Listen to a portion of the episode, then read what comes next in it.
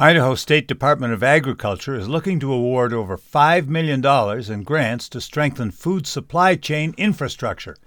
David Sparks, Idaho Ag Today. ISDA announced the competitive solicitation process to award over $5 million in Resilient Food System Infrastructure, RFSI, grants. These grants will fund projects that enhance markets for agricultural producers and improve transportation of Idaho food products to local or regional markets. Agricultural producers, processors, nonprofit organizations, for profit entities, local government entities, tribal governments, and educational institutions are all eligible to apply for funding. Through stakeholder engagement and outreach, Idaho identified top priorities to expand capacity for food and beverage processing and manufacturing. Priorities include co-pack facilities, support construction of a new facility, modernize or expand an existing facility, as well as improve the aggregation and distribution of agricultural products. Through this program, the USDA Agricultural Marketing Service has entered into cooperative cooperative agreements with state agencies, commissions, or departments responsible for agriculture, commercial food processing, seafood or food system and distribution activities, or commerce activities in states or U.S. territories. RFSI is authorized by the American Rescue Plan. David Sparks,